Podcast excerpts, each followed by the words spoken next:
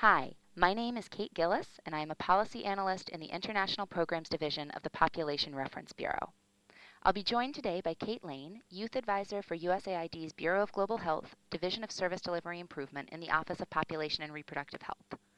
Today, Cate and I are going to talk about the importance of adolescent health broadly, the value of a holistic, positive development approach to youth issues, and the importance of involving young people themselves in the efforts to address their needs.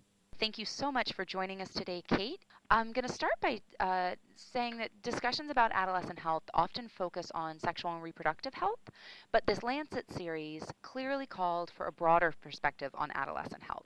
Um, I know that USAID is trying to push that forward and wanted to hear a little bit about how it's playing out in USAID's work, especially under the new youth and development policy. Well, you know, of course, that you know most of our funding is for sexual and reproductive health in terms of HIV prevention and care and treatment, family planning, maternal and child health. Um, and we pretty much have to work within the parameters of, of the type of funding that we're allocated. Um, since I've been at USAID and for the past three years, there's certainly a tremendous awareness awareness of the importance of things like non-communicable diseases and the fact that you know violence is a is a major uh, cause of death among young people, road traffic injuries, things like that. So we can do limited things in those spheres. Um, but one of the things we've talked about in terms of non-communicable diseases, for example, is using sort of healthy lifestyles information as a platform in some of the more conservative societies where we work to then begin to introduce the notion of, in addition to the importance of good diet and exercise, you know, the importance of contraception, the importance of um, HIV prevention, these other types of messages that you may not want to lead with those messages in certain parts of the world. Um, and we also recognize that there's sort of an interconnectedness around, you know, various risk factors, and so, you know, high risk sexual behavior is also is also interconnected with things like smoking and alcohol use and poor diet. Um, so, you know, I think that we're more and more trying to build a case around the importance of not just addressing sort of specific risk factors, but building those protective factors, those life skills, um, more work across sectors, you know, between education, health, or health and workforce development, um, and, and um, food security, agricultural programming, workforce development, and health, um, to really encourage that more holistic, comprehensive approach to health that is inclusive of reproductive health and, and uh, um, sexual and reproductive health. That gets at the next point in the Lancet series, which was their call for taking a holistic approach to young people and to young people's development, and calling for interventions that were not health specific, but that did reinforce positive health behaviors and outcomes. And I know that integrating and mainstreaming youth is one of the two main objectives of USAID's youth and development policy. And one of the things the Lancet series focused on is the ways in which interventions in the education sector and the employment sector um, and other sectors support some of the interventions that might be currently going on in the health sector or might support healthy outcomes. One of the things that we've been talking a lot about at USAID is, you know, our interest, which I think is reflected in the youth policy, and, and we're definitely trying to reflect this in more and more of our programming, is a bit of a paradigm shift, you know, towards the whole notion of positive youth development, which as the Lancet series talks about, is you know focuses not just on risk factors, but also looking at those kind of positive assets, those protective factors like you know strong relationship with parents and feeling valued by your communities and having opportunities to contribute, um, which uh, we think, based on the work of organizations like the Search Institute, can also help us to get to some of those those health and social development outcomes that you know we're so keen to see, which would be you know, delay of sexual initiation, uh, increased use of contraception, delay of childbearing, prevention of early marriage, those types of things.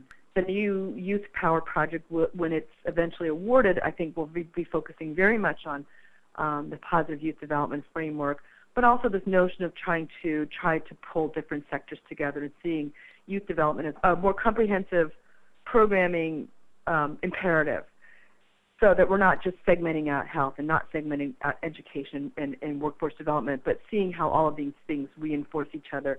Um, Laurie Zabin, who is a, a researcher at Hopkins a number of years ago, talked about the fact that hope is the best contraceptive for young people and seeing a sense of future where you have a job and you know you're not just mm-hmm. sort of getting married at 15 having your first child at 16 and that's just it for you is you're just going to be having you know five or six kids until you eventually an IUD or uh, sterilization or what have you. So that young people have a sense of you know their opportunity to participate in their communities and the civic um, the civil society processes and elections I think are incredibly important to our ability to convince young people of the value of using contraception and, and um, engaging in safer sex behaviors. And so we're supporting some work in Uganda through uh, Georgetown University's Institute for Reproductive Health, which is partnering with the Search Institute, who, which has compiled this list of 40 developmental assets, 20 that are internal, 20 that are external, and trying to do some correlational research that looks at the fact if young people m- report more of these developmental assets, do they in turn report more positive health behaviors? Um, and that research is getting underway in Uganda in the next month or so. Will help us make the case that you know we need to sort of expand our our uh, toolkit and our um, approaches to young people, you know, above and beyond just sort of the standard approaches we've been using in the past 20 years around comprehensive sex ed, youth family services, uh, peer education programs, you know, policy and advocacy, and, and, and helping to understand that there's more than one way to get at this issue. A project that was implemented out of our E3 office, the Equip 3 project, which was more focused on education, did some of this work with the Search Institute and did see some of these positive correlations between developmental assets and sort of the outcomes of interest to us. And we really want to strengthen the case around health that these types of interventions um, are equally, in fact, and if not perhaps in some cases, more important for us to implement because they might be more acceptable to a lot of the communities that are still sort of grappling with the notion of um, adolescence and adolescent sexuality. Well, and it sounds like it can also go a long way to promoting that multi-sectoral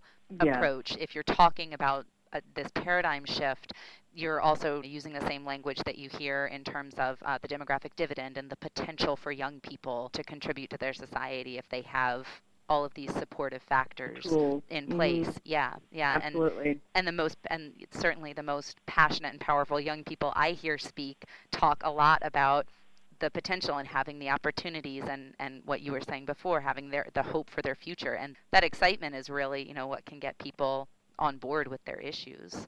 Yeah, absolutely. So thinking about young people uh, and, and having a voice for themselves and being their own best spokespeople, the Lancet articles all call for a stronger voice for young people and greater participation of youth in policy and program development. I'm not sure people always know what this looks like in practice, and it might be because we're still exploring the best ways of involving young people in a really meaningful way. And I was hoping that you could talk about what what it means to involve young people, and if you have any examples of some some promising approaches to doing that. Well, I think this is not an easy easy thing for people to do, and I think you're absolutely correct. I think in some respects we're still exploring um, how to more meaningfully engage young people as partners. And I think a lot of it is has less to do with young people because I think they're very eager and very interested and very willing um, to engage with adults and um, with with various projects or initiatives, you know, to lend their voice, to participate. I think a lot of it has to do with adults' sort of reticence or reluctance or discomfort with allowing young people in as equal partners um, in these types of programs. And so, yes, we are still experimenting with different approaches. The State Department has mandated that embassies are supposed to d- generate these, these youth councils. And I think that might be a good place to start. And so we've certainly been encouraging our missions. Um, and in fact, you know, many of the, the, the countries where USAID works, the missions and the embassies are co-located, and looking for ways to sort of build off some of the work that maybe the embassies are doing around seeking youth voice, but also looking not just to sort of using youth as a sounding board for policies and programs, but helping to see how young people can give feedback and advice and, and tell their story a little bit better to ensure that our programs are, are reaching them. We had a mission director conference earlier this year, and we had a young person come in and speak for the session for a session we did on the mission directors on youth. And at the end of the session, one of the mission directors said, "Well, I'm convinced I need to go back to my country. I think it was Liberia." I need to go back to Liberia and really recruit a group of young people like you who can really help us think through some of these issues. I know when we we for the planning for the International Conference on Family Planning, I think that was a really excellent start. I think you know we over the past six years or so that the Family Planning Conference has been implemented. Know, the first year there was very little discussion of young people. The second iteration in 2011 in Dakar then we we were able to get some young people there, kind of mm-hmm. off in a separate building, and mm-hmm. so there wasn't this sort of sense of inclusiveness and young people being part and parcel of sort of the focus of the conference. And I think in Addis, I think we took a huge step forward where young people are certainly much more integrated in the conference. We had a huge turnout, and I'm happy to say that I think 15 or 16 young people were directly supported by um, missions and mission-funded programs to attend. Um, and I believe there's as a result of that conference, um, there's this real sort of vibrant virtual network, which I believe PRB has been supporting, um, that continue to talk and exchange ideas and, and look for ways to advocate and advance their agenda. So that came out about a bit organically, but I think it really uh, grabbed the attention of a lot of the leaders that were at the conference. I think that they really represented themselves well, um, and I hope you know that they they continue to to move along. Yeah, it's been really wonderful to see. I've run into a few of the young people at different uh, family planning, reproductive health related events, um, and it's mm-hmm. been really wonderful to see their continued involvement and see people really interested in hearing what they have to say. I know one of our projects in Kenya, there was a, a big project, Yes Youth Can, which came about after the post election violence in 2008, I guess it was.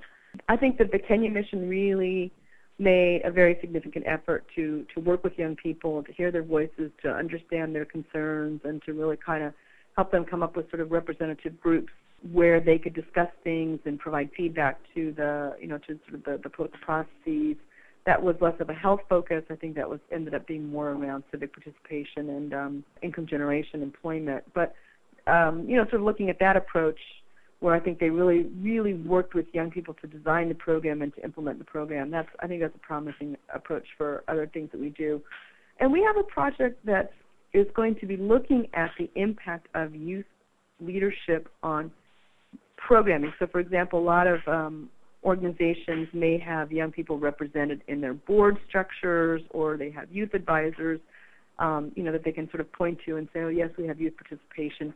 And what we'd like this project to go back and look at is to what extent does having that sort of 25% youth representation on your board or having a youth advisor within your institutional organizational chart, to what extent does that really improve or influence the types of services and programs you provide to young people? And I think that we need to know that so we go beyond sort of the tokenism and um, sort of, you know, here's our young person. We're, we're, we're meeting the needs of our program because we have a young person on board. But I think we have to continue to push that envelope and also being realistic about what young people can contribute given the fact that they're going to school or they're starting, you know, their their their work lives or they're starting their families. And so, you know, really trying to meet them halfway um, whether it's you know having board meetings if you have young people on your board have your board meeting on a saturday when they, you know a young person can attend or in an evening so just thinking about different ways that we don't are, aren't always asking them to fit into the adult world,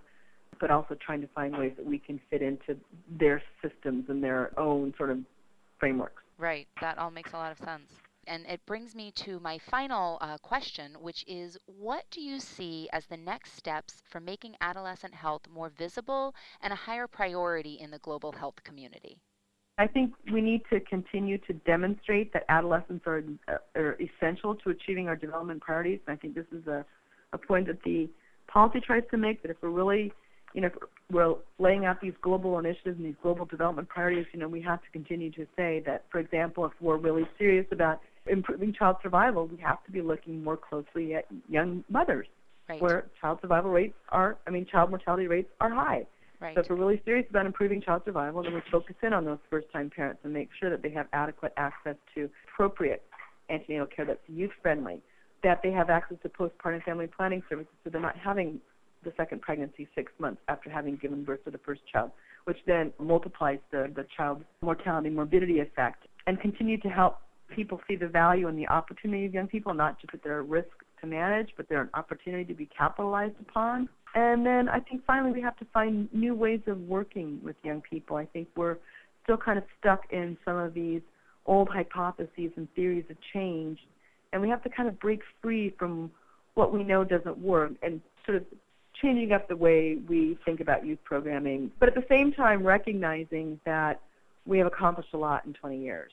And I think there's greater recognition of the importance of certain key populations of young people where we need to be doing better investment, whether it's married adolescents, um, adolescents living with HIV, um, urban poor, you know, having greater understanding of those particular populations and recognizing that, you know, there's this one size fits all approach to working with young people. So at times, you know, you feel like, oh my God, where, you know, what are we doing and why isn't anything working? And just sort of recognize, well, actually, we, we've made some, we've made some progress.